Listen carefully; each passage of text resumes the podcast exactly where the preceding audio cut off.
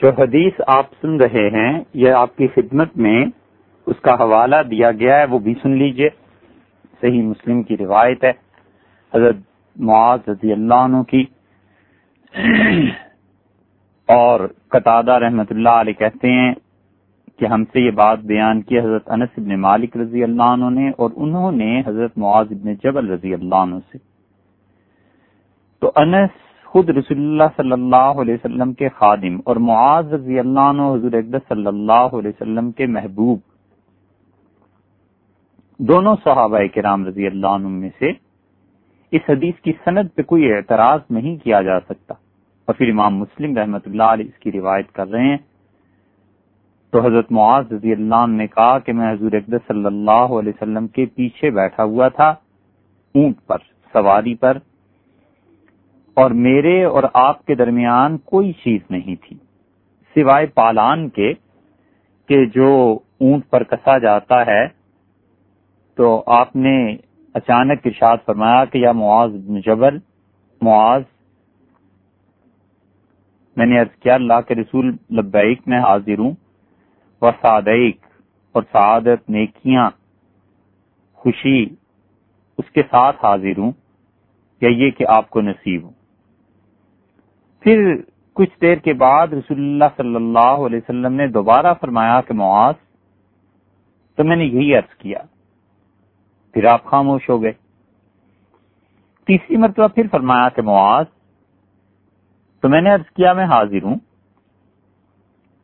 تو رسول اللہ صلی اللہ علیہ وسلم نے تین مرتبہ حضرت معاذ رضی اللہ عنہ کا نام لیا اور بولے، کچھ نہیں، فرمایا، کچھ نہیں۔ تو اس کا مطلب یہ ہے کہ انہیں اچھی طرح اس بات کی طرف متوجہ کرنا تھا، چوکنا کرنا تھا کہ بڑی اہم بات میں تمہیں کہنے لگا ہوں۔ اب تیسری مرتبہ معاذ رضی اللہ نے بالکل گویا سراپا کان ہو گئے کہ کیا ارشاد ہوتا ہے۔ تو ارشاد ہوا حل تدری ما حق اللہ عز و جل العباد معاذ تمہیں معلوم ہے کہ اللہ تعالی کا اپنے بندوں پر کیا حق بنتا ہے۔ تو میں نے عرض کیا کہ اللہ اور اس کے رسول صلی اللہ علیہ وسلم بہتر جانتے ہیں۔ تو آپ نے فرمایا کہ دیکھو معاذ، اللہ کا حق اس کے بندوں کے ذمے یہ بنتا ہے کہ ولا شرکو بہی شیا کہ اس اللہ کی عبادت کریں اور اس کے ساتھ کسی کو شریک نہ ٹھہرائیں۔ پھر اس کے بعد آپ خاموش ہو گئے۔ اور پھر فرمایا معاذ، تو میں نے عرض کیا کہ جی میں حاضر ہوں۔ تو ارشاد فرمایا کہ تم جانتے ہو کہ لوگوں کا حق اللہ پر کیا بنتا ہے؟ اضافہ ذالک جب وہ یہ کام کریں۔ مطلب یہ ہو گیا کہ جب وہ اللہ کی عبادت کریں اور اس کے ساتھ شرک نہ کریں، تو ان بندوں کا کوئی حق اللہ کے ذمے واجب ہے، ضروری ہے؟ وہ کیا چیز ہے؟ مراد یہ ہے کہ اللہ پر کسی کا کوئی حق واجب نہیں۔ لیکن اس عقیدے کے بعد کہ وہ اللہ کی عبادت کریں اور اللہ کے ساتھ کسی کو شریک نہ ٹھہرائیں، جب یہ عقیدہ ہوگا تو اب اللہ نے اپنے فضل و کرم سے خود ہی کوئی بندوں کا حق اپنے ذمے واجب کر لیا ہے، تو وہ کیا ہے؟ تو میں نے ارض کیا کہ اللہ بہتر جانتا ہے یا آپ کو زیادہ علم ہوگا۔ اللہ جو عزب فرمایا، بندوں کا حق یہ بنتا ہے کہ پھر اللہ انہیں عذاب نہ دے۔ دیکھا آپ نے، بات عقیدے کی آئی نا؟ حضرت معاذ رضی اللہ عنہ کی دوسری روایت میں جواب آیا۔ کہ رسول اللہ صلی اللہ علیہ وسلم نے فرمایا کہ اللہ کا حق تو یہ بنتا ہے اپنے بندوں پر کہ بندے اس کی عبادت کریں اور اس کے ساتھ کسی کو شریک نہ ٹھہرائیں۔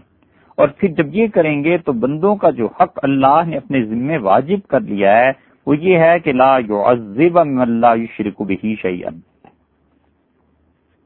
کہ جو اللہ کے ساتھ شرک نہیں کرتا، اللہ تعالی اسے عذاب نہ دے۔ تو میں نے عرض کیا، افلا ابشر الناس؟ کیا میں لوگوں کو یہ خوشخبری سناؤں کہ اگر تمہارا عقیدہ یہ ہے، تم اللہ کے ساتھ شرک نہیں کرو گے؟ تو تم جنت کے مستحق گردانے جاؤ گے۔ یہ ایمان لے کے دنیا سے چلے گئے اور شرک کے ساتھ دامن کو ملوث نہیں کیا۔ تو اللہ تمہیں عذاب نہیں دے گا۔ تو رسول اللہ صلی اللہ علیہ وسلم نے فرمایا، رہنے دے معاذ، لا تبشرہم۔ انہیں یہ بات نہ کہنا۔ فیتکلو لوگ اس ایمان پر تکیہ اور سہارا کر کے بیٹھ جائیں گے، پھر عمل چھوڑ دیں گے۔ تو رہنے دو۔ لیکن اصل بات تو وہی ہے کہ عقیدہ کہ کس عقیدے کے تحت انسان زندگی بسر کرتا ہے۔ اور دوسری روایت جو ابھی آپ سے ذکر ہو رہا تھا، وہ بہت طویل حدیث ہے، کئی کتابوں میں آئی ہے، صحیح مسلم میں جو آئی ہے وہ عرض کر دیتے ہیں۔ اس کا بڑا طویل حصہ ہے اور وہ بات ہے اصل میں حضرت زید رضی اللہ عنہ کی، اسامہ ابن زید رضی اللہ عنہ کی۔ اور صحابہ کے رام رضی اللہ عنہ کہتے ہیں کہ اسامہ سے یہ بات ہو گئی تھی۔ اور اسامہ کو رسول اللہ صلی اللہ علیہ وسلم نے یہ بات ارشاد فرمائی تھی۔ ایک جگہ بھیجا، غزوہ تھا، جہاد تھا، لڑائی تھی مشرقین تھے۔ تو وہاں پر مشرقین میں ایک شخص نے مسلمانوں کو بڑا نقصان پہنچایا۔ اور وہ جب بے دریغ مسلمانوں کو قتل کر رہا تھا، تو ذرا سا غافل ہوا اور ایک مسلمان نے اسے پکڑ لیا۔ تو حضرت اسامہ رضی اللہ عنہ نے تلوار ان کے ہاتھ میں تھی، جب اسے مارنے لگے تو اس نے کہا، لا الہ الا اللہ۔ اب اس شخص کو آپ دیکھ لیجیے، کافر ہے مسلمانوں کو قتل کر رہا ہے، میدان جنگ میں اس نے بس اتنا کہہ دیا کہ لا الہ الا اللہ، لیکن اسامہ رضی اللہ عنہ نے قتل آن کی آن میں اسے قتل کر دیا، ادھر اس نے کلمہ پڑا ادھر قتل ہو گیا۔ مسلمانوں نے مار کا مار لیا، اور خوشخبری دینے کے لیے کہ فتح ہوئی ہے، رسول اللہ صلی اللہ علیہ وسلم کے پاس ایک آدمی کو بھیجا۔ وہ صحابی رضی اللہ عنہ حاضر ہوئے۔ اور رسول اللہ صلی اللہ علیہ وسلم نے فرمایا، کیسے لڑائی رہی جیسے حالات پوچھتے ہیں۔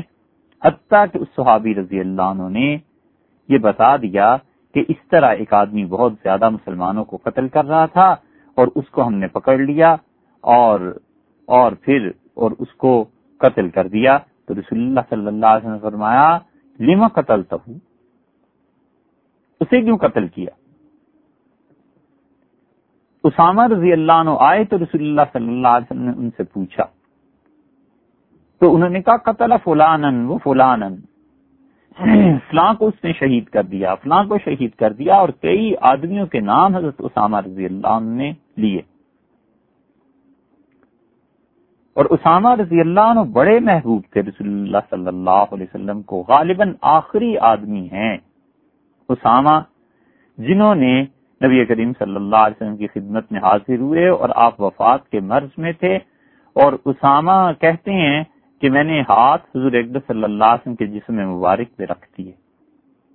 اور نبی کریم صلی اللہ علیہ وسلم نے چاہ کہ میرے لیے دعا مانگیں اور ہاتھ اٹھائیں مگر آپ میں اتنی طاقت نہیں رہی تھی اور تو حضور اکبر صلی اللہ علیہ وسلم میں اتنی طاقت نہیں رہی تھی کہ ہاتھ اٹھتے اور منہ میں کچھ پڑا تو میں سمجھ گیا کہ میرے لیے دعا کرتے ہیں۔ اسامہ سے اتنی محبت تھی کہ رسول اللہ صلی اللہ علیہ وسلم نے فرمایا، اسامہ میری بیٹی ہوتی، میں اس کے لیے زیور بناتا، اس کی شادی کرتا، اس کی رخصتی کرتا۔ یہ جملے ایسے ہی نہیں تھے، یہ دل سے محبت کی علامت تھے۔ اس لیے ڈانس بھی تو پڑھنی تھی پھر۔ تو اسامہ رضی اللہ عنہ کا فلاں کو مارا، فلاں کو مارا اور وہ انہوں نے انہوں نے نام لے لے کے بتایا۔ وہ انی حمل تو علیہ اور پھر مجھے اس پہ قابو جب ہو گیا، تو اللہ کے رسول اس نے میری تلوار دیکھی اور پھر کہتا ہے لا الہ الا اللہ۔ تو رسول اللہ صلی اللہ علیہ وسلم قتل تو ہوں پھر بھی تو نے اسے قتل کر دیا جب اس نے لا الہ الا اللہ کہہ دیا تھا۔ اسامہ نے کہا ہاں۔ تو رسول اللہ صلی اللہ علیہ وسلم فقی فتسنا بلا الہ الا اللہ اذا جاءت یوم القیامہ قیامت کے دن اسامہ وہ جب لا الہ الا اللہ لے کر آ جائے گا تو پھر تو کیا خدا کو جواب دے گا؟ اسامہ رضی اللہ عنہ کہتے ہیں کہ مجھے احساس ہوا کہ میں نے غلط کیا ہے۔ تو میں نے کہا، یا رسول اللہ اللہ کے رسول استغفر لی، میرے لیے اللہ سے معافی کی درخواست کر دیں۔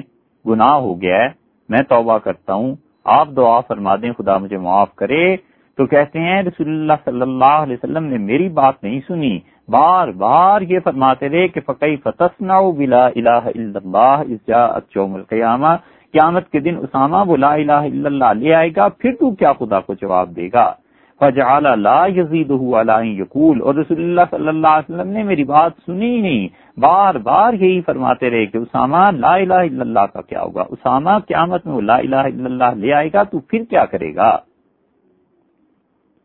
حتیٰ کہ اس سے پہلے کی روایت میں آتا ہے کہ رسول اللہ صلی اللہ علیہ وسلم سے کہا، اسامہ قتل تو بعد ما قال لا الہ الا اللہ۔ جب اس نے لا الہ الا اللہ کہہ دیا تھا تو کیا حق پہنچتا تھا؟ تو نے کیوں سے قتل کر دیا؟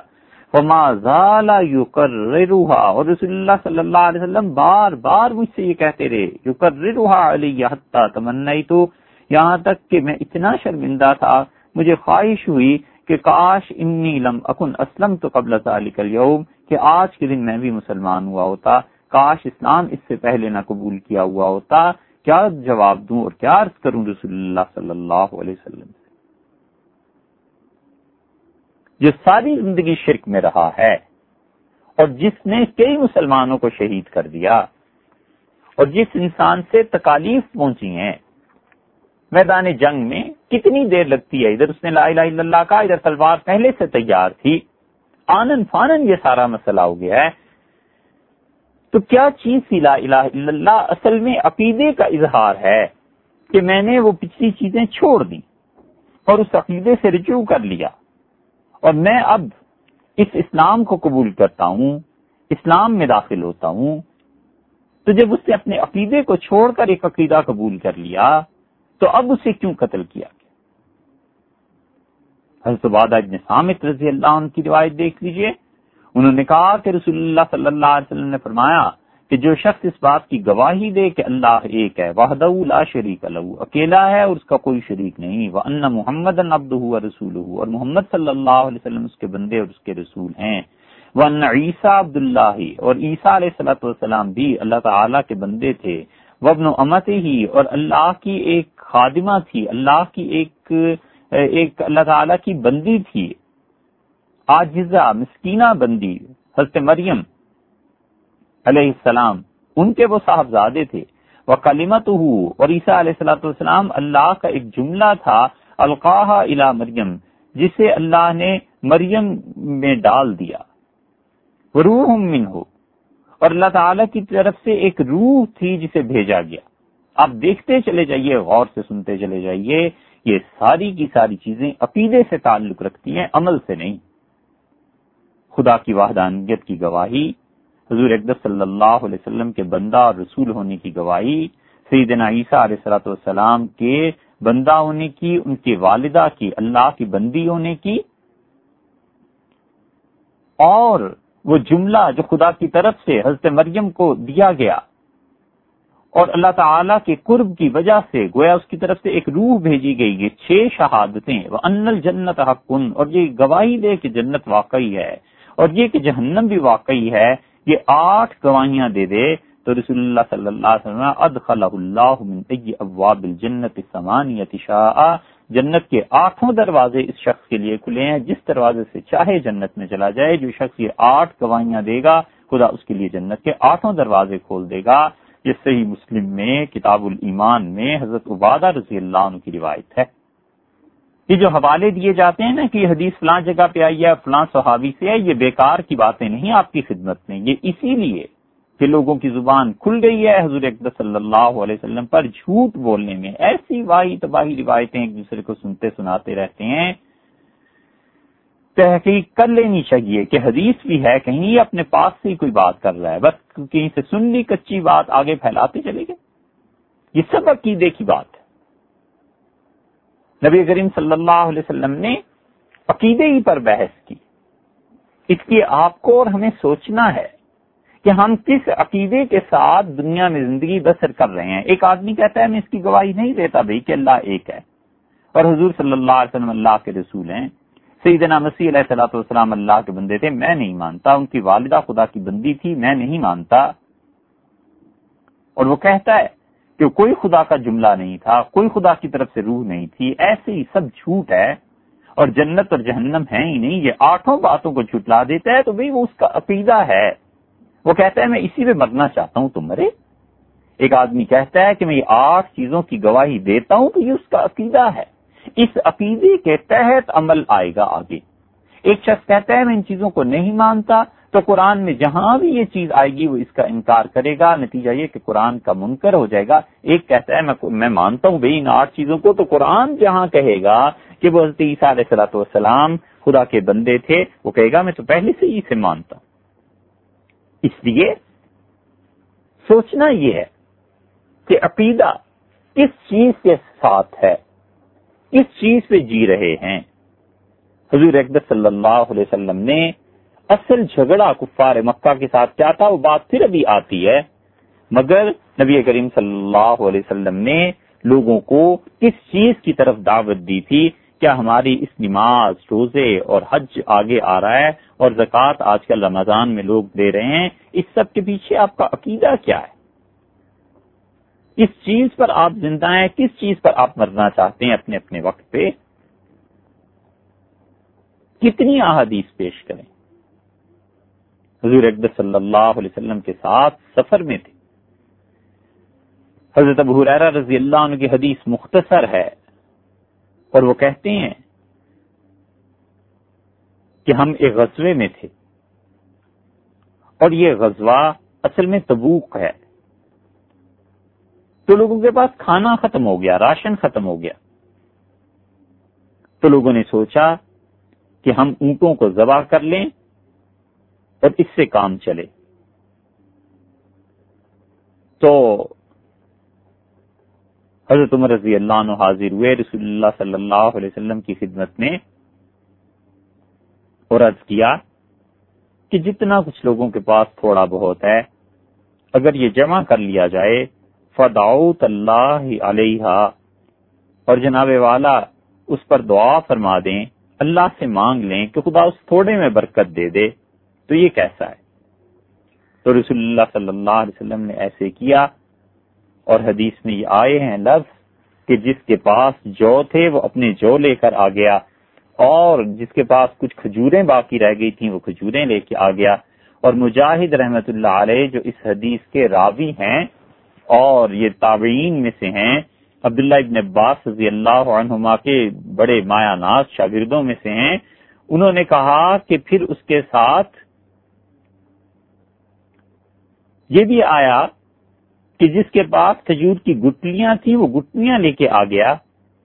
تو مجاہد رحمت اللہ علیہ کہتے ہیں، میں نے کہا، یہ گٹلیوں کا کیا فائدہ؟ کھجور کی گٹلیوں کو یہ کیا کرتے تھے؟ تو انہوں نے کہا، بیٹے، کھجور کی گٹلی منہ میں رکھ کے اسے چوستے رہتے تھے۔ وہ یش ربون علیہ علما اور پھر پانی پی لیتے تھے۔ اتنا راشن کم ہو گیا تھا، اس طرح سے زندگی گزری۔ یہ تکالیف تھیں جو اس غزوہ غزوہ تبوک میں پیش آئیں۔ تو رسول اللہ صلی اللہ علیہ وسلم نے جو کچھ بچ گیا تھا اسے منگوا لیا اور پھر دعا فرمائی۔ یہاں تک کہ لوگوں کو اتنی برکت ملی کہ لوگوں نے خوب اچھی طرح کھایا۔ تو رسول اللہ صلی اللہ علیہ وسلم نے فرمایا، دیکھو اشد اللہ الہ الا اللہ و انی رسول اللہ۔ جو شخص اس کی گواہی دے کہ اللہ کے علاوہ کوئی الہ نہیں ہے اور میں اللہ کا رسول ہوں، لا یلق اللہ بہما عبد اللہ تعالی سے ایسا آدمی جو ان دو چیزوں کی گواہی دیتا ہے، وہ نہیں ملے گا۔ غیر شاق کن فیہما۔ اگر اس آدمی کو اس میں شک نہیں ہے، تو وہ اس حال میں نہیں ملے گا کہ اللہ دخل الجنہ۔ ہاں مگر یہ کہ اللہ اسے جنت میں بھیج دے گا۔ وہاں محاورہ ترجمہ یہ ہوا کہ جو کوئی آدمی بھی اللہ کی وحدانیت اور میری رسالت کی گواہی دے گا اور اس میں سے کوئی شک و شبہ نہیں ہوگا، تو وہ اللہ سے جب ملے گا تو اللہ اس کلمے کے عوض، اس شہادت کے بعد اسے جنت میں بھیج دے گا۔ بات کھلی نہیں۔ اگلی روایت دیکھیے۔ وہ روایت ہے حضرت عامش رحمت اللہ علیہ کی۔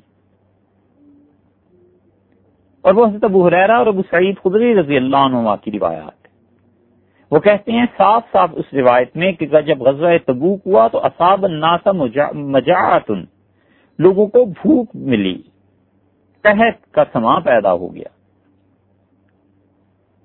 تو ہم نے عرض کیا، اللہ کے رسول، اگر آپ اجازت دیں تو ہم اپنی سواریوں کے جانور ذبح کر لیں۔ تو اس سے ہم کھائیں گے بھی اور چربی بھی مل جائے گی۔ اور اس سے بھی کام چلا لیں گے۔ تو رسول اللہ صلی اللہ علیہ وسلم نے فرمایا، ایسے کر لو۔ اب لوگوں نے جب سواریوں کا رخ کیا، تو حضرت عمر رضی اللہ عنہ حاضر ہوئے اور نے کہا، اللہ کے رسول، اگر سواریاں ذبح ہو گئیں تو کل زہر سواریوں کی کمی ہو جائے گی، پیدل چلیں گے کیسے؟ میل ہا میل کا سفر، یہ سواریوں کی قلت کا مسئلہ پیش آ جائے گا۔ یہ دلیل ہے اس بات کی کہ حضرت عمر رضی اللہ عنہ نے ادب اور احترام کے ساتھ رسول اللہ صلی اللہ علیہ وسلم کی رائے مبارکہ سے اختلاف کیا۔ اور یہ ہے دین۔ اتنے مبالغے میں لوگ چلے جاتے ہیں، اتنا غلوف کرتے ہیں کہ اپنے شیخ سے رائے کے اختلاف کو بھی گویا کفر سمجھتے ہیں۔ ہمارے مذہبی حلقوں میں اتنا غلوب آ گیا ہے کہ آپ کسی بڑے کی رائے سے اختلاف کر کے تو دیکھیے۔ پھر پتا چلتا ہے کہ بڑے خود کیسے ہیں اور ان کے کرب و جوار میں جو ان کا حلقہ ہے وہ کتنا برا مناتا ہے۔ دیکھو، ادب اور احترام کے ساتھ رائے کا اختلاف زندگی کا، ترقی کا حصہ ہے۔ حضرت رضی اللہ نے ادب سے ہی عرض کیا نا کہ حضرت سواریاں کم ہو جائیں گی۔ اس کی بجائے اگر ان کے پاس جو بچا کچا کھانا باقی ہے، وہ منگا لیا جائے اور آپ اس پہ دعا فرما دیں کہ اللہ تعالیٰ اس میں بال برکت دے دے، لعل اللہ یجعل فی ذالک تو آپ کی دعا کے بعد برکت تو ہو ہی جائے گی۔ ممکن ہے اس سے کام چل جائے۔ تو رسول اللہ صلی اللہ علیہ وسلم اچھا ایسے کر لیتے ہیں۔ یہ ہے بڑا پن یہ ہے نبی کریم صلی اللہ علیہ وسلم کی شفقت اور ان کے دل کی وسعت ذرہ برابر لوٹایا تک نہیں کہ نہیں پہلا کام۔ اچھی رائے آ گئی، زیادہ بہتر اور مناسب رائے آ گئی، فرمایا اس پہ عمل کر لو۔ تو تم رضی اللہ نے لوگوں کو بتایا، ایک بڑا دسترخوان منگایا گیا، اسے کھولا گیا اور پھر جس کے پاس جو کچھ تھا وہ لے آیا۔ تو کہتے ہیں کہ ایک آدمی لایا ایک مٹھی بھر گندم اور کوئی آدمی ایک مٹھی بھر کھجورے لے آیا اور کوئی تھا روٹی کے ٹکڑے لے آیا، حتیٰ کہ یہ ساری چیزیں دسترخوان پہ جمع کر دی گئیں۔ شیون یسیر تھوڑا سا ہی بس وہ تھا، تودا جو بنا۔ ڈھیر جو لگا تھوڑا سا تھا۔ تو رسول اللہ صلی اللہ علیہ وسلم نے دعا فرمائی علیہ بالبرکہ، برکت کی۔ اور پھر رسول اللہ صلی اللہ علیہ وسلم آیا کہ اپنے اپنے برتن لاؤ اور اس میں سے بھرتے چلے جاؤ۔ ما ترکو فی العسکر الا ملو۔ اور لشکر والے سارے، یہ تیس ہزار فوجی تھے، تیس ہزار افراد۔ دوسری روایات میں ان کی تعداد آئی ہے، یہاں تو نہیں آئی۔ یہ سب لوگ اپنے برتن لا لا کر بھر کر لے گئے، حتیٰ کہ پورے لشکر میں کوئی برتن ایسا نہیں رہا جو بھر نہ گیا ہو اس ساری چیز سے۔ فعقلو اور لوگوں نے کھایا، حتیٰ شبیو پھر پیٹ بھی بھر لیے، برتن بھی بھر لیے۔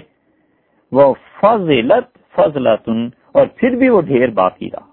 حضور اقدس صلی اللہ علیہ وسلم کے لیے اس سے بڑھ کر خوشی کا مقام کیا ہوتا؟ کہ اللہ نے ان کی رسالت کی تصدیق کے لیے ایک معجزاتی چیز لوگوں کو دکھا دی۔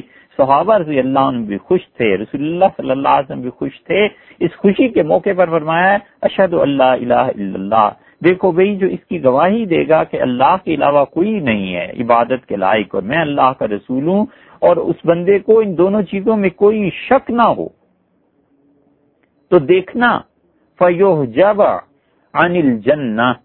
تو جنت کے اور اس کے درمیان بھی پھر کوئی پردہ باقی نہیں رہے گا۔ اللہ سے اگر اس حال میں ملے کہ میری رسالت کی گواہی اور اللہ کی وحدانیت کی گواہی دیتا ہو، تو یقیناً وہ جنت میں جائے گا، کوئی چیز سے نہیں روک سکے۔ یہ عقیدہ ہی تو ہے۔ نہ نماز کا ذکر ہے، نہ روزے کا ذکر ہے۔ اس لیے جتنی بھی نیکیاں ہیں اور جتنے بھی گناہ ہیں، یہ سب کے سب عقیدے کے بعد ہیں۔ ایک آدمی قتل کرتا ہے اور جھوٹ بولتا ہے، دوسرا آدمی نماز پڑھتا ہے اور سچ بولتا ہے، یہ سب چیزیں عقیدے کے تحت آتی ہیں کہ اس کا عقیدہ کیا ہے۔ حضور اکبر صلی اللہ علیہ وسلم نے اس عقیدے کے لیے اتنی محنت فرمائی کہ اللہ تعالی کی طرف سے آیات نازل ہوئی تسلی دی گئی۔ حضرت عبداللہ ابن عمر رضی اللہ عنہ کی روایت آئی ہے کہ نبی کریم صلی اللہ علیہ وسلم تلاوت فرما رہے تھے۔ اور آپ نے اللہ کی بات پڑھی، سورہ ابراہیم میں جو آئی ہے، بتوں کے متعلق رب اضللن من الناس۔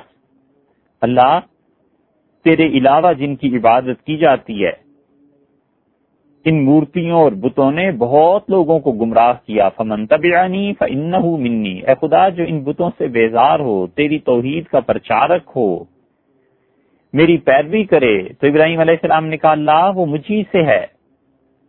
میری ہی امت ہے، میری ہی ملت ہے۔ پھر رسول اللہ صلی اللہ علیہ وسلم دوسری آیت پڑھی۔ اور حضرت عیسیٰ علیہ السلاۃ والسلام نے فرمایا کہ، فرمائیں گے قیامت کے دن کہ ان تو عزبوں فانہم عبادک۔ ان لوگوں نے شرک کیا ہے رب۔ اور اللہ اگر تو عذاب دے انہیں، یہ تیرے بندے ہی تو ہیں۔ وَإِن تَغْفِرْ لَهُمْ، اور اللہ اگر تو انہیں معاف فرما دے ان کی بخشش کر دے، فَإِنَّكَ أَنْتَ الْعَزِيزُ الْحَكِيمُ۔ تو اللہ تو بڑا غالب ہے، تیرے سامنے کون رکاوٹ ڈال سکتا ہے؟ اور اگر تو عذاب بھی دے، تو یہ تیری حکمتیں ہیں۔ فرفا یدے ان دو جلیل القدر انبیاء علیہ صلاحت والسلام کی باتیں سنا کر یعنی یہ آیات پڑھ کے حضور اقدس صلی اللہ علیہ وسلم نے دونوں ہاتھ اٹھا دیے اور عرض کرنے لگے اللہ امتی امتی، اللہ میری امت کا کیا بنے گا؟ اے میرے رب، میری امت و بقا اور رو پڑے۔ تو اللہ تعالی نے جبیل امین کو بھیجا اور کہا اظہب الى محمد محمد صلی اللہ علیہ وسلم کے پاس جاؤ۔ و کا عالم، اور جبریل تیرا رب خوب جانتا ہے کہ وہ کیوں رو رہے ہیں، لیکن تم جا کے ان سے پوچھنا۔ ما یبکیک اس وجہ سے رو رہے ہیں؟ یہ آنسو کیوں گر رہے ہیں؟ تو جبریل امین آئے اور انہوں نے پوچھا، تو رسول اللہ صلی اللہ علیہ وسلم نے انہیں بتایا ان دونوں باتوں کا۔ مطلب یہ ہوا کہ رسول اللہ صلی اللہ علیہ بتایا کہ جبریل دیکھ، حضرت ابراہیم علیہ السلاۃ والسلام، انہوں نے کہا کہ اللہ جو ان میں سے تیری توحید پر قائم ہے وہ میرا ہی ہے۔ اور عیسیٰ علیہ السلام کو بھی دیکھو، انہوں نے اپنی امت عیسائیوں کے بارے میں بات کی اور انہوں نے کہا، اللہ اگر تو عذاب دے تو یہ تیرے بندے۔ اور اللہ تو درگزر فرما دے تو تجھے روکنے والا کون ہے؟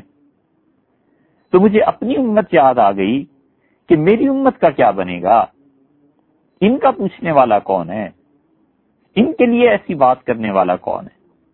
تو جبریل امین نے یہ بات اللہ تعالی سے عرض کی کہ اے رب، محمد صلی اللہ علیہ وسلم اپنی امت کے لیے رو رہے ہیں۔ تو اللہ تعالیٰ نے کہا، جبریل، دوبارہ جاؤ۔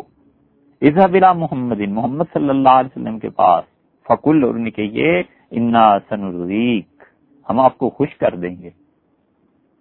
انا سنردیک اپنی امت کا، آپ کی امت کے انجام کے بارے میں ہم آپ کو راضی کر دیں گے۔ بلا نسو کا قیامت کے دن ہم آپ کو رسوا نہیں کریں گے۔ قیامت کے دن ہم امت کے معاملے میں آپ کو کسی طرح کی شرمندگی کا کا سامنا نہیں کرنے دیں گے، ہم آپ کو خوش رکھیں گے۔ آپ بے فکر رہیے۔ یہ کس چیز کے بارے میں ہے؟ حضرت ابراہیم علیہ السلاۃ والسلام کوئی نماز روزے کی بات نہیں کر رہے، وہ شرک، کفر اور اسلام اور دین کی بات کر رہے ہیں۔ حضرت عیسیٰ علیہ السلاۃ والسلام بھی شرک اور ایمان کی بات کر رہے ہیں۔ اور رسول اللہ صلی اللہ علیہ وسلم بھی اپنی امت کے بارے میں جو کچھ کہہ رہے ہیں، یہ بھی تو در حقیقت ایمانیات ہی ہے کہ عقیدہ کیا ہے۔ حضرت ابو حریر رضی اللہ عنہ کہتے ہیں کہ جب یہ آیت نازل ہوئی کہ وہ انضر عشیرت اقربین کہ آپ کے جو بالکل قریبی عزیز ہیں، رشتہ دار ہیں، آپ انہیں ڈرائیے، آپ انہیں اللہ کی طرف دعوت دیجیے آپ انہیں بتائیے کہ کیا چیز اصل عقیدہ ہے۔ تو حضور اکبر صلی اللہ علیہ وسلم نے کیا کیا؟ امام مسلم رحمت اللہ علیہ کتاب الایمان میں یہ روایت لائے کہ حضور اقدس صلی اللہ علیہ وسلم نے قریش کو بلایا۔ فجتما اور وہ جمع ہو گئے۔ فاما و خصہ آپ نے عمومی طور پر بھی لوگوں کو کہا اور خاص طور پہ نام لے لے کر بھی کہا اور آپ نے فرمایا، یا بنی کاب ابن لوائی اے کاب ابن لوائی کی اولاد انکزو انفسکم من النار، اپنے آپ کو بچاؤ جہنم سے۔ یا بنی مرغت ابن کاب اور مرہ ابن کاب کی اولاد۔ اے قبیلے والو اپنے آپ کو آگ سے بچاؤ۔ یا بنی عبد شمس اور عبد شمس کی اولاد۔ اے ان کے قبیلے والو ان کے من النار۔ اپنے آپ کو بچانا جہنم سے۔ اے عبد المطلب کی اولاد ان کے من النار۔ اپنے آپ کو جہنم سے بچاؤ۔ میری بیٹی فاطمہ، اپنے آپ کو جہنم سے بچانا۔ فانی لا املک لکم من اللہ شیئا میں تمہارے ہرگز کے کام نہیں آ سکوں گا۔ اللہ کے معام، اللہ کے ہاں قیامت میں۔ غیر ان لکم راہمن۔ بس بات یہ ہے کہ میری تمہاری رشتہ داری ہے اور اس رشتہ داری کا خیال کرنا ہے مجھے، اس کو نبھانا ہے۔ اور اس کی نباہ یہ ہے کہ میں تمہیں بتا دوں صاف کہ اللہ کے ہاں میں تمہارے کچھ کام نہیں آ سکوں گا اپنے آپ کو جہنم سے بچانا۔ سوچنے کی بات ہے نا کہ اگر مسئلہ اعمال کا ہے تو حضور اقدس صلی اللہ علیہ وسلم کی شفاعت ہمارا ایمان اور عقیدہ اور عقیدے کا حصہ ہے کہ قیامت میں گناہ گاروں کو پہنچے گی۔ رسول اللہ صلی اللہ علیہ وسلم کی شفاعت سے ہر مسلمان کو نفع پہنچے گا۔ تو ان کی اپنی بیٹی صاحبزادی حضرت فاطمہ رضی اللہ عنہ کو نفع نہیں پہنچے گا۔ بنو ہاشم اور بنو عبد شمس اور یہ سارے کے سارے صحابہ کے نام رضی اللہ عنہ جو قریش سے تعلق رکھتے تھے، کیا رسول اللہ صلی اللہ علیہ وسلم کی شفاعت کا انہیں نفع نہیں پہنچے گا؟ بات اصل یہ ہے کہ یہ سب چیزیں ایمان کے متعلق ہیں کہ بنو عبد المطلب میں سے اور بنو ہاشم میں سے اور بنو عبد شمس میں سے اور بنو مر... یہ جو تھے مرہ ابن کابن کی اولاد میں سے اگر کوئی انسان ایمان لے کے ہی دنیا سے نہیں گیا تو رسول اللہ صلی اللہ علیہ وسلم قیامت میں اس معاملے میں میں کچھ کام نہیں آ سکوں گا۔ تو معلوم ہوا کہ یہ حدیث عقیدے کے بارے میں اعمال کے بارے میں نہیں۔ امال کے بارے میں تو جو اس امت کا گناہ گار سے گناہ گار آدمی بھی ہے، اس کو بھی رسول اللہ صلی اللہ علیہ وسلم کی شفاعت سے اگر حصہ ملے گا اور یقیناً ملے گا، تو اس کا کام بن جائے گا۔ شفاعت کیا ہے؟ اس کی حقیقت کیا ہے؟ تصور کیا ہے؟ یہ تو بعد میں انشاءاللہ بات آ جائے گی۔ سر دست اتنا ہی کہنا چاہتے ہیں کہ یہ عقیدہ ہے۔ سعید ابن جبیر راوی ہیں۔ سعید رحمت اللہ علیہ کو شہید کیا اس ظالم نے، اس امت کا سب سے بڑا ظالم وہ، یزید کے بعد حجاج ابن یوسف۔ اور لوگ کہتے تھے، تابعین، کہ سعید اس حال سے دنیا میں گیا کہ ہر شخص اس کے علم کا محتاج تھا۔ اتنا علم اللہ نے دیا تھا، اتنا علم اللہ نے دیا تھا۔ اور اس کے ساتھ ساتھ خدا کے ساتھ جو تعلق تھا، بچپن میں ہی صاحب کرامت ہو گئے تھے۔ سو رہے تھے اور مرغ نے آسان دی۔ تو آنکھ ان کی کھل گئی تو انہوں نے کہا کہ خدا تمہاری زبان بند کرے، نیند خراب کر دی۔ تو اس کے بعد وہ مرغا نہیں بولا۔ تو ماں گھر میں یہ چیزیں دیکھتی ہی ہے۔ تو انہوں نے پھر ایک دن بلایا اور کہا، سعید، جب سے تم نے وہ جملہ کہا ہے نا، مرغے نے بولنا چھوڑ دیا ہے، اس کا مطلب یہ ہے کہ تم اس مقام پہ پہنچ گئے ہو کہ اللہ تمہاری بات کو رد نہیں کرتا، آئندہ سے زبان ذرا احتیاط سے استعمال کرنا، یہ ایسے تھے بچپن میں۔ عبداللہ بن عباس رضی اللہ عنہ کے مایا ناز شاگردوں میں سے ہیں لوگ ابن عباس کے پاس فتوا لینے جاتے تھے اور وہ کہتے تھے کہ سعید تم میں ہیں اور وہ عبداللہ ابن مسعود رضی اللہ عنہ تم میں ہیں، پھر بھی میرے پاس آتے ہو۔ وہ کہتے ہیں کہ جب یہ آیت نازل ہوئی سورہ شعراء کی دو سو چودہ نمبر آئے کہ آپ ڈرائیے اپنے رشتے داروں کو۔ وراہ تک امن المخلصین اور جو مخلص لوگ ہیں ان کو تو رسول اللہ صلی اللہ علیہ وسلم نکلے اپنے گھر سے اور صفا پہاڑ پر چلے گئے۔ صفا اور مروا جہاں پر سڑی ہوتی ہے۔ اور آواز لگائی کہ یا سبا ہو۔ یہ آواز دیتے تھے، ندا لگاتے تھے جب کوئی بڑا خطرہ ہو۔ قبائلی نظام تھا۔ ایک قبیلہ دوسرے قبیلے پہ حملہ بھی کرتا تھا، غارت گری بھی ہوتی تھی۔ تو جب کوئی شخص یہ کہتا تھا نا، تو گویا ایک طرح کی ایمرجنسی لگ جاتی تھی۔ تو لوگوں نے کہا، من حاضل لذی یاتفو یہ کون ہے جس نے آواز لگائی ہے؟ کرے ادھر آؤ صبح کا وقت ہے، جلدی کرو۔ تو لوگوں نے کہا، محمد صلی اللہ علیہ وسلم ہے، لوگ بھاگے بھاگے آئے۔ تو رسول اللہ صلی اللہ علیہ وسلم ارے فلاں قبیلے والوں فلاں گھرانے والوں فلاں گھرانے والوں یا بنی عبد مناف عبد مناف والو، یا بنی عبد المطلب، اور عبد المطلب کے پوتو اس کی اولاد، سب کے سب جمع ہو گئے۔ اور ارشاد فرمایا کہ اگر میں تمہیں یہ کہوں کہ ان خیلن تخرج بسفر حاضل جبل اس جملے کے دو ترجمے کیے گئے ہیں۔ یا تو یہ ترجمہ ہے کہ ایک گھوڑا اس پہاڑ کے پھٹ جانے سے باہر آ گیا یعنی موجزہ ہو گیا۔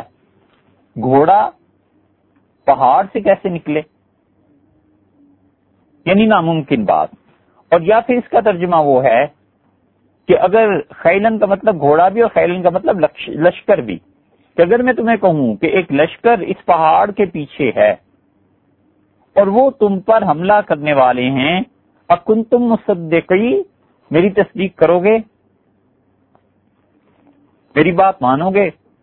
کالو ما جربنا علیہ کا انہوں نے کہا، محمد صلی اللہ علیہ وسلم، عمر بھر تجھ سے ایسا تجربہ نہیں ہے کہ تو نے کبھی جھوٹی بات کہتی تو رسول اللہ صلی اللہ علیہ وسلم نے فرمایا فنی نذیر اللہ کم بین عذاب شدید تو میں تمہیں ڈراتا ہوں، دیکھو، قیامت کا عذاب بڑا سخت ہے۔ اس کے پہلے پہلے اپنے معاملات درست کر لو، یہ جو آگے آنے والی گھڑی ہے، وہ بڑی سخت ہے۔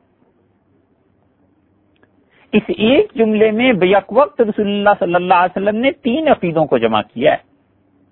آپ نے کبھی سوچا ہے؟ لیکن سوچیں تو جب جب آپ یہ جملہ پڑھیں، اور پڑھیں جب جب آپ مسلمان نہ ہوں، مسلمان کہاں پڑھتے ہیں؟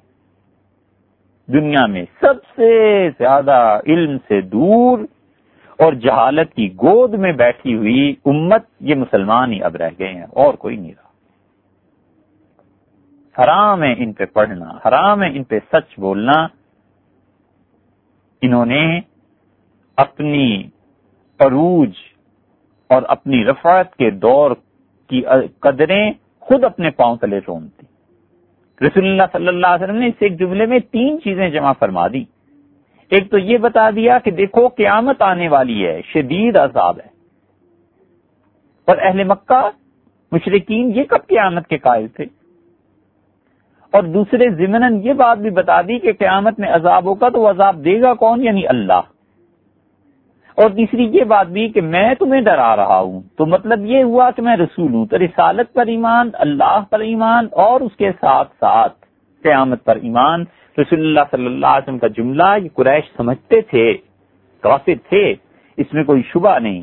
لیکن اللہ نے بڑی صلاحیتیں ان لوگوں کو دی تھیں بڑی سوچ سمجھ کے باتیں کرنے والے تھے. اور اس وقت دنیا میں جس قوم کا لوہا مانا جاتا تھا، یہ عربی تھے۔ تو ارشاد فرمایا، کہ میں تمہیں ڈراتا ہوں، یہ عذاب آ جائے گا۔ تو ابن عبداللہ ابن عباس رضی اللہ عنہ کہتے ہیں کہ ابو لہب اٹھا اور اس نے کہا تبن لکھ تو برباد ہو جائے، معاذ اللہ، تیرے ہاتھ ٹوٹ جائیں اما جماعت نا اللہ لہذا؟ بس ہمیں جمع کرنے کا یہ مقصد تھا۔ اتنی سی بات کے لیے سب کو ان کے کاموں سے ہٹا کے بلا لیا۔ سنما کام اٹھا، چل دیا۔ تو اللہ نے یہ صورت نازل کی کہ تبت یدا ابھی رہا بھی تب ٹوٹ گئے بلاب کے دونوں ہاتھ اور وہ خود برباد ہو گیا۔ یہ رسول اللہ صلی اللہ علیہ وسلم نے ساری قوم کو جمع کیا اور بلایا۔ یہ کوئی نماز اور روزے کی دعوت نہیں۔ اعمال کی نہیں، عقیدے کی تھی کہ کس عقیدے کے ساتھ زندگی بسر کر رہے ہو، کس عقیدے پہ مرو گے؟ ان کا اپنا عقیدہ تھا۔ وہ بیک وقت تین چیزوں کے منکر تھے، قیامت کے بھی، جس کی رسول اللہ صلی اللہ علیہ وسلم نے بتایا تھا کہ عذاب آئے گا۔ نبی کریم صلی اللہ علیہ وسلم کے رسالت کے بھی وہ تو رسالت کو مانتے نہیں تھے، بلکہ سرے سے رسالت ہی کے قائل نہیں تھے۔ یہودی عیسائی کم سے کم رسالت کے تو قائل تھے نا۔ چلو، نہیں مانا رسول اللہ صلی اللہ علیہ وسلم کو۔ تو ان سے پہلے جو پیغمبر تھے، عیسیٰ علیہ السلاۃ والسلام سے پہلے اور موسا علیہ السلاۃ والسلام سمیت یہودیوں کے ہاں جتنے پیغمبر تھے، کم سے کم یہ رسالت کے قائل و رسالت کو بھی نہیں مانتے تھے۔ اور اللہ تعالی کو مانتے تھے، لیکن اس کی واحدانیت توحید کے قائل نہیں تھے یہ مشرقین مکہ۔ تو جب وہ تینوں عقیدوں کے قائل نہیں تھے تو انہوں نے پھر وہ بدعا کی بات کی، رسول اللہ صلی اللہ علیہ وسلم کو برا بھلا کہا اور اللہ نے اس پہ آیت نازل کر دی۔ تو معلوم ہوا کہ عقیدے کی بات تھی، اعمال کی بات نہیں تھی۔ کہ قریش مکہ، یہ کافر، یہ مشرق آپ کیا سمجھتے ہیں؟ یہ نیکی کے معاملے میں کسی سے پیچھے تھے؟ ان میں ایسے ایسے لوگ تھے کہ حضرت عائشہ رضی اللہ عنہ نے رسول اللہ صلی اللہ علیہ وسلم سے عرض کیا کہ ابن جدعان، یہ ابن جدعان جو تھا، جدعان کا بیٹا، کان فل جاہلیت یسل وہم اللہ کے رسول، یہ جاہلیت کفر کے باوجود اپنے رشتہ داروں کا بڑا خیال رکھتا تھا۔ وجم المسکین، اور مسکینوں کو کھانا کھلاتا تھا۔ ابن جدعان کے حالات میں لکھا ہے کہ ایک ہزار سواریاں اس نے اس نے اس نے دی تھی اپنے رشتہ داروں کو۔ ایک ہزار سواریاں۔ آج اللہ نے سب کچھ دیا ہوا ہو اور پتا ہو کہ میرا بھتیجا، میرا بھانجا، میری خاندان کا ایک لڑکا، ایک خاتون اللہ نے اسے اچھی صلاحیتیں دی ہیں اور اللہ نے مجھے دیا ہے، میں ایک گاڑی لے کے اسے دے دوں، ایک موٹر سائیکل لے کے دے دوں۔ تو تصور بھی آ جائے اس کا تو جھرجری تاری ہو جاتی ہے۔ اور پناہ مانگتا ہے اللہ کی کہ ایسا شیطانی تصور آ گیا وہ مشرق ہونے کے باوجود اپنے رشتہ داروں کا اتنا خیال کرنے والے تھے۔ حضرت عائشہ رضی اللہ عنہ نے ان کی مثال دی۔ ایک ایک ہزار آدمیوں کو یہ کھانا کھلاتا تھا۔ تو میں نے عرض کیا فضالے کا نافع ہوں اللہ کے رسول قیامت میں سے فائدہ پہنچے گا اس کا؟ اگر آپ اس پہ سوال یہ اٹھائیں کہ کافر کو قیامت کے دن اس کے اعمال صالحہ، اچھے اعمال کا فائدہ پہنچے گا، تو یہ بحث ایک الگ ہے۔ پھر ہم دیکھیں گے اس تک دین کی دعوت پہنچی تھی، نہیں پہنچی تھی، یہ ساری مباحث آگے آئیں گی۔ سر دست صرف اتنا کہنا ہے کہ رسول اللہ صلی اللہ علیہ وسلم لا ينفعو اسے کچھ فائدہ نہیں ملا۔ انہو لم یقل یومن اس نے ایک دن بھی تو یہ نہیں کہا کہ رب فلی خطی عطی یوم الدین، اللہ کے آمد کے دن میرے گناہوں کو بخش دے۔ اے پروردگار، میری خطاؤں کو معاف فرما، اس نے ایک مرتبہ بھی تو یہ اقرار نہیں کیا۔ اگر وہ یہ اقرار کر لیتا تو وہ بیک وقت تین یا چار عقیدوں کا اقرار کرتا۔ ایک تو یہ جملہ اس سے تلقین کون کرتا؟ اس شخص کو مانتا کہ اللہ کا رسول ہے، اللہ نے پیغام بھجوایا اور دوسری چیز، اللہ تعالی کو مان لیتا۔ تیسری چیز، وہ اس بات کو مانتا کہ نہ صرف اللہ ہے، بلکہ اس کی صرف ہے مغفرت کرنے کی، معاف کر دینے کی، بخش دینے کی۔ اللہ کی ذات کا بھی قائل ہوتا، اللہ کی صفات کا بھی قائل ہوتا۔ اور چوتھی چیز، وہ قیامت کو مان جاتا۔ یہ ساری باتیں وہ اس ایک جملے میں مان لیتا۔ اگر یہ کہتا رب فلی خطی عطی یوم الدین، اللہ قیامت کے دن پروردگار میرے گناہوں کا حساب نہ ہو۔ اللہ اس سے درگزر فرما دے۔ تو رسول اللہ صلی اللہ علیہ وسلم کے کہنے کا مقصد یہ کہ یہ اسے فائدہ پہنچتا بشرطے کہ وہ ان چیزوں کا قائل ہوتا۔ اس لیے یہ جو نیا بت کھڑا ہوا ہے نا، انسانیت انسانیت انسانیت کا ڈھونگ کہ بس انسانوں سے محبت اور یہ ہم بھی اسی کے قائل ہیں۔ ہم بھی یہی کہتے ہیں کہ انسانوں کا خیال رکھو۔ لیکن انسانوں کا خیال رکھنے میں اگر دین، اسلام، شریعت، ایمان ان سب چیزوں کا بیڑا غرق ہوتا ہے، تو ایسی انسانیت کو سو مرتبہ سلام ہے۔ ہمیں نہیں چاہیے ایسی انسانیت جس کے عوض میں خدا کا دین برباد ہو اور عقیدہ برباد ہو اور اللہ کے ساتھ تعلق ٹوٹے۔ یہ بھی انسانیت ہی کی خدمت کر رہا تھا، جو سواریاں بھی دیتا تھا، کھانے بھی کھلاتا تھا، اللہ کے ہاں پہنچ کے کیا ہوا؟ اس لیے کہ عقیدہ درست نہیں تھا۔ حضور اکبر صلی اللہ علیہ وسلم کا اصل جھگڑا ان کفار مکہ کے ساتھ کیا تھا؟ آپ نے قرآن پڑھا ہے؟ آپ غور کیجیے۔ نہیں پڑھا، آپ طے کیجیے کہ اس سال اب رمضان میں ہی قرآن کو ہم ترجمے سے پڑھیں گے۔ پتا تو چلے، اللہ نے ہمیں کہا کیا ہے۔ اللہ تعالی نے سورہ یونس میں ان مشرقین کے عقیدے کا بیان کیا ہے۔ گیارہویں پاری میں دسویں صورت ہے سورہ یونس۔ اس کی اکتیس نمبر آیت آپ آپ, آپ دیکھ لیجیے۔ اللہ تعالی نے اس میں فرمایا ہے کہ کل میں یرزو کو کم منت سما اے نبی صلی اللہ علیہ وسلم آپ پوچھئے ان مکہ مکرمہ کے مشرقین سے ان اربوں سے جو اللہ کے ساتھ شرک کرتے ہیں ان سے کہ آسمان سے تمہاری روزی کون نازل کرتا ہے؟ بل ارد اور زمین سے تمہارے پاؤں کے تلے جو زمین ہے، اس سے روزی تمہیں کون دیتا ہے؟ السمع والابصار، کون ہے جو تمہارے کانوں کا مالک ہے؟ کون ہے جو تمہاری آنکھوں کو دکھاتا ہے؟ یعنی اس کا مالک ہے۔ سماعت اور بسارت اور رزق، یہ سب چیزیں کس کے قبضے میں ہیں؟ تین ہمیں یخرج الحی من المیت اور کون ہے جو جیتے، جاگتے کو نکالتا ہے؟ مردہ سے۔ مردہ ہے اور اس سے زندہ جنم لیتا ہے، انڈا ہے، اس سے بچہ۔ وہ یخرج المیت من الحی۔ اور کون ہے جو مردے کو پیدا کرتا ہے، جیتے سے۔ یدبر الامر اور کون ہے جو اس ساری کائنات کے کاموں کی تدبیر کرتا ہے کہ کیسے چلانا ہے؟ بارش کس وقت ہونی ہے؟ زمینوں پر اس کا کیا اثر پڑے گا؟ موسم کے کیا تغیرات ہیں؟ اثرات کیسے مرتب ہوں گے؟ کس آدمی کی موت اس کائنات میں کیا فرق پیدا کرے گی؟ کس آدمی کی موت خاندان میں کیا فرق پیدا کرے گی؟ کس بچے کے جانے سے ان کو برکتیں نصیب ہوں گی؟ کس بچے کی وجہ سے ان کے حالات تبدیل ہو جائیں، یہ ساری کائنات میں جتنی چیزیں ہو رہی ہیں، حتیٰ کہ انڈیویجلی ایک ایک فرد کے ساتھ جو کچھ ہو رہا ہے، یہ سب کام کون کر رہا ہے؟ قرآن کہتا ہے، آپ ان سے پوچھئے کہ رزق، سماعت بسارت یہ سماعت اور بسارت یہ کان اور آنکھیں کام کر رہی ہیں نا؟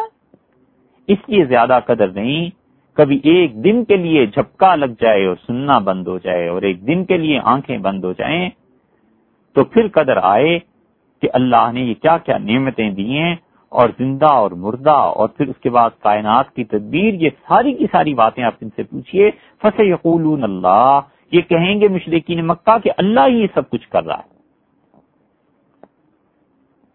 اب بہت زیادہ اس پر جو اعتراض کر سکتے ہیں وہ یہی کہ چھوی پوچھیں تو مشرقین مکہ کو لاؤ۔ دیکھو، یہ اعتراض نہیں ہو سکتا۔ کیونکہ اللہ نے ان کا جواب نقل کیا تو اللہ جھوٹ تو نہیں نقل کر رہا۔ ایک سچا آدمی آپ کو آ کر خبر دیتا ہے کہ فلاں نے یہ کہا ہے تو اب اس کا اعتبار کر لیتے ہیں۔ اللہ تو جھوٹ نہیں بولتا۔ اللہ نے کہا ہے وہ آپ کو جواب دیں گے کہ اللہ ہی ہے۔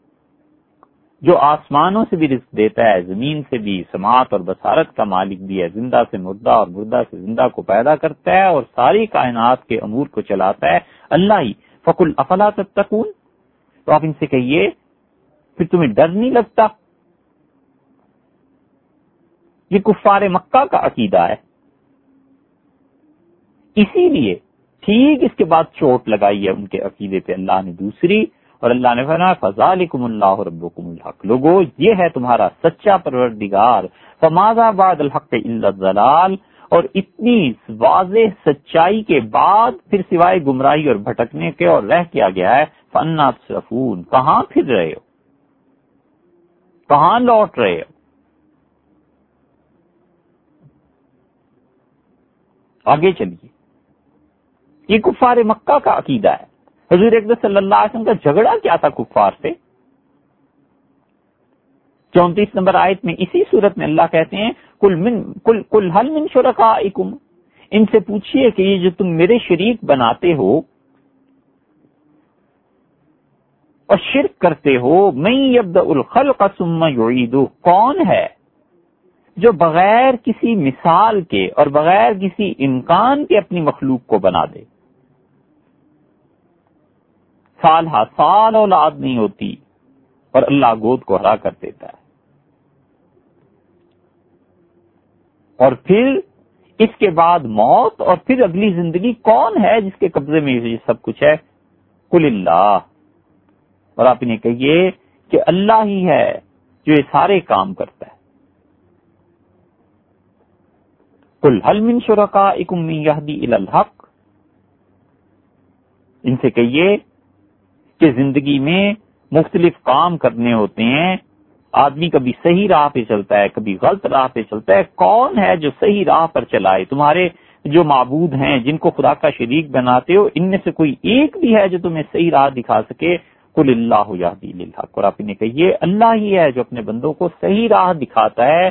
یہ مشرقین مکہ کے ساتھ گفتگو ہے۔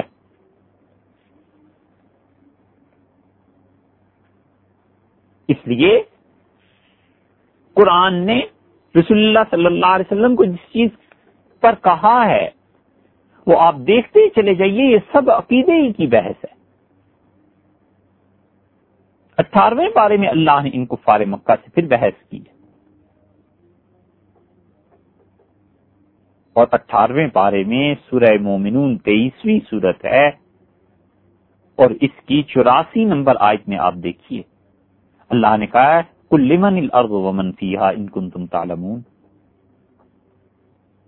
تو کہہ دے ان سے کہ یہ زمین کس کی ہے؟ اس زمین کا مالک کون ہے؟ اچھا بھائی، زمین تو مکان ہے، ومن فی ہا اور جو اس کے مکین ہیں، جو کچھ اس میں ہے، کیا کیا معدنیات ہیں؟ کیا کیا خزانے دفن ہیں؟ کیا کیا پوشیدہ قوتیں ہیں؟ کتنے ہی جانور ہیں اور انسان ہیں اور پہاڑ ہیں اور کیا کیا چیزیں ہیں۔ کل من الارض منفیا ان سے کہ یہ زمین اور اس میں جتنی چیزیں ان سب کا مالک کون ہے؟ ان کو تم تعلمون۔ اگر تمہیں علم ہے، اگر تم جانتے ہو تو کافرو بتاؤ۔ سیقولون للہ۔ فوراً بولیں گے اور آپ سے کہیں گے اللہ۔ یہ مشرقین مکہ اس زمین کا مالک اور اس زمین میں جو کچھ بھی ہے اس کا مالک اللہ ہی کو جانتے تھے۔ یہ قرآن ان سے نقل کر رہا ہے اور قرآن ان کا جواب کوئی غلط نہیں بتا رہا، جھوٹ نہیں بول رہا۔ سیقول کہیں گے اللہ ہی ہے۔ کل افلا تذکرون تو اے نبی صلی اللہ علیہ وسلم، آپ اپنے ان معاصرین سے، ان کافروں، ان مشرقین سے کہیے، تم سوچتے نہیں ہو۔ جب تمہیں پتا ہے کہ اللہ ہی اس زمین کا مالک ہے اور اس پوری مخلوق کا جو اس زمین پہ بستی ہے، تو تم سوچتے نہیں ہو؟ کیوں پھر تم اس کو اکیلا نہیں مانتے؟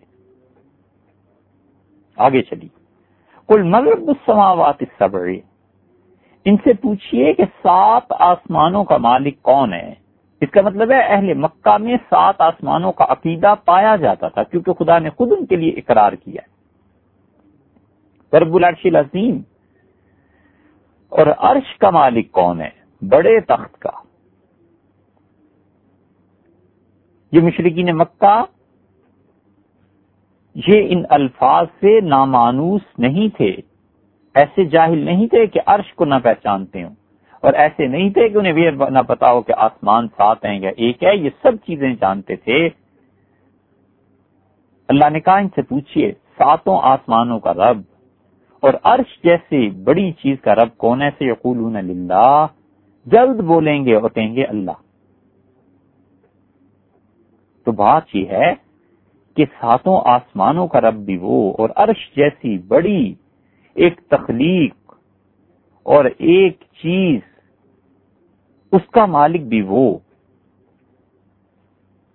کل افلا تتقون؟ تو پھر آپ انہیں کہیے، تمہیں اس سے ڈر نہیں لگتا؟ پہلے فرمایا، سوچتے نہیں ہو؟ یہ وہ ہے چیز سوچ، جس کو آپ کی خدمت میں ابتدا میں عرض کیا گیا کہ یہ سوچ کی پختگی وہ ہے عقیدہ۔ سوچتے نہیں ہو؟ مطلب تمہارا عقیدہ کا کیا ہے؟ دوسری آیت میں فرما دیے گا، افلا تتقون، کیا تم ڈرتے نہیں ہو؟ ڈر اور خوف، کوئی کھانے پینے، اوڑھنے پہننے کی چیز نہیں۔ وہ ایک کیفیت ہے جو انسان کے اندر ہوا کرتی ہے، یہ ہے عقیدے کا اثر انسان کی عملی زندگی پہ۔ اگر ڈرے تو اس چیز کا ارتکاب کیوں کرے؟ احنف رضی اللہ عنہ رحمت اللہ علیہ بہت بڑے آدمی تھے۔ کبھی موقع ملا تو ان کے متعلق آپ کے سامنے بات کریں گے۔ اتنے بڑے آدمی تھے۔ حضور اقدس صلی اللہ علیہ وسلم نے ان کی طرف پیغام بھجوایا تھا، ان کے قبیلے کی طرف۔ تو انہوں نے اس کا استقبال کیا اور کہا کہ تم بڑی اچھی دعوت لے کے آئے ہو۔ حضور اقدس صلی اللہ علیہ وسلم تک یہ اطلاع پہنچی کہ احنف نے ان کے بھیجے ہوئے شخص کا استقبال بھی کیا ہے اور دعوت کو قبول بھی کیا ہے۔ تو رسول اللہ صلی اللہ علیہ وسلم نے بے اختیار فرمایا کہ اللہ مغفر اللہ احنف کو بخش دے۔ اور احنف اتنے بڑے آدمی تھے کہ حضرت عمر رضی اللہ عنہ نے ان کی صلاحیتیں دیکھ کر ایک سال تک انہیں مدینہ منورہ اپنے پاس رکھا۔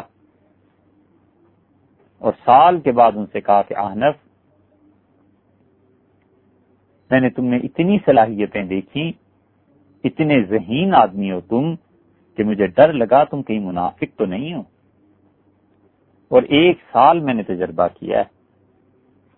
کیونکہ رسول اللہ صلی اللہ علیہ وسلم نے فرمایا تھا کہ مجھے اپنی امت پہ سب سے زیادہ ڈر اس منافق کا ہے جسے بولنا آ جائے، زبان لگ جائے۔ ہو منافق، اور زبان لگی ہوئی ہو۔ بہت ایسے معاشرے میں منافق ملیں گے، اسلام کے وکیل بنے پھرتے ہیں، ہر جگہ اسلام اور دین کی تشریح کرتے پھرتے ہیں، اور عملی زندگی دیکھو تو نفاق جھوٹ سے بھری ہوئی۔ تو ایک سال کے بعد مجھے اطمینان ہوا کہ آنر، تم اللہ نہ کرے منافق نہیں ہو۔ جاؤ فلاں جگہ کا عہدہ لے لو۔ یہ آنف رحمت اللہ علیہ اتنے بڑے آدمی تھے۔ اور وہ کبھی کبھی رات کو اپنی انگلی لو پہ رکھ دیتے تھے، چراغ چلتا تھا۔ تو کہتے تھے، خود سے ہی کہ احنف کیسا لگا؟ انگلی ذرا سی جلتی تھی تو ہٹاتے تھے۔ کہتے تھے، دیکھ لو، موت کے بعد پھر جہنم کی آگ ہے، وہ کیسے جلائی یہ عقیدے کا اثر ہوتا ہے انسان کی عملی زندگی پہ۔ اللہ تعالی نے اگلی آیت میں فرمایا کل ممبی ادی ملاکوت کل شعین ان سے کہیے اس کائنات کی حکومت کس کے ہاتھ میں ہے؟ اس کائنات کا اطلاق ایبسلوٹلی کون بادشاہ، کون شہنشاہ ہے؟ وہ یوجیر ولا یوجار علیہ۔ اور وہ بچا لیتا ہے مصیبتوں سے، نقصانات سے، تکالیف سے، مصائب سے، دکھوں سے، غموں سے، پریشانیوں سے اپنی مخلوق کو پناہ دیتا ہے، اپنی مخلوق کی حفاظت کرتا ہے، اپنے بندوں سے غم کو دور کرتا ہے۔ بلا یوجار علیہ، اور جسے وہ نہ پناہ دینا چاہے، اس کے مقابلے میں کون ہے جو ٹھہر سکے؟ ان کو تم تعلمون۔ اگر اے مکہ کے مشرقین تمہیں پتا ہے، تو بتاؤ یہ کون ہے؟ یقولون للہ، فوراً بولیں گے اور کہیں گے کہ اللہ ہی ہے، جو شہنشاہ ہے اس کائنات کا۔ اور اللہ ہی ہے جو پناہ دے دے تو کوئی چھڑا نہیں سکتا، اور وہ نہ پناہ دے، وہ نہ پناہ دے، چھوڑ دے تو کوئی پکڑ نہیں سکتا۔ کلفا انا تو سارون ان سے کہیے پھر تم پر جادو ہو گیا ہے۔ کیا کرتے ہو؟ یہ سارے مشرقین مکہ کے عقیدے ہیں جنہیں قرآن بحث کر رہا ہے اور بتا رہا ہے۔ حضور اقدس صلی اللہ علیہ وسلم کا یہ جھگڑا ان مشرقین مکہ کے ساتھ عقیدے کا نہیں تھا تو پھر آخر تھی کیا چیز جس پہ یہ ساری باتیں ہو رہی ہیں؟ امال کی بات تھوڑی ہی تھی۔ اس لیے ہمیں اور آپ کو فیصلہ کرنا ہے کہ ہم کس عقیدے کے تحت زندگی بسر کر رہے ہیں اور اس کے بعد دوسرا سوال یہ اٹھتا ہے کہ کیا جس عقیدے کے تحت ہم زندگی بسر کر رہے ہیں، اس عقیدے کا کوئی اثر ہماری عملی زندگی میں بھی ہے؟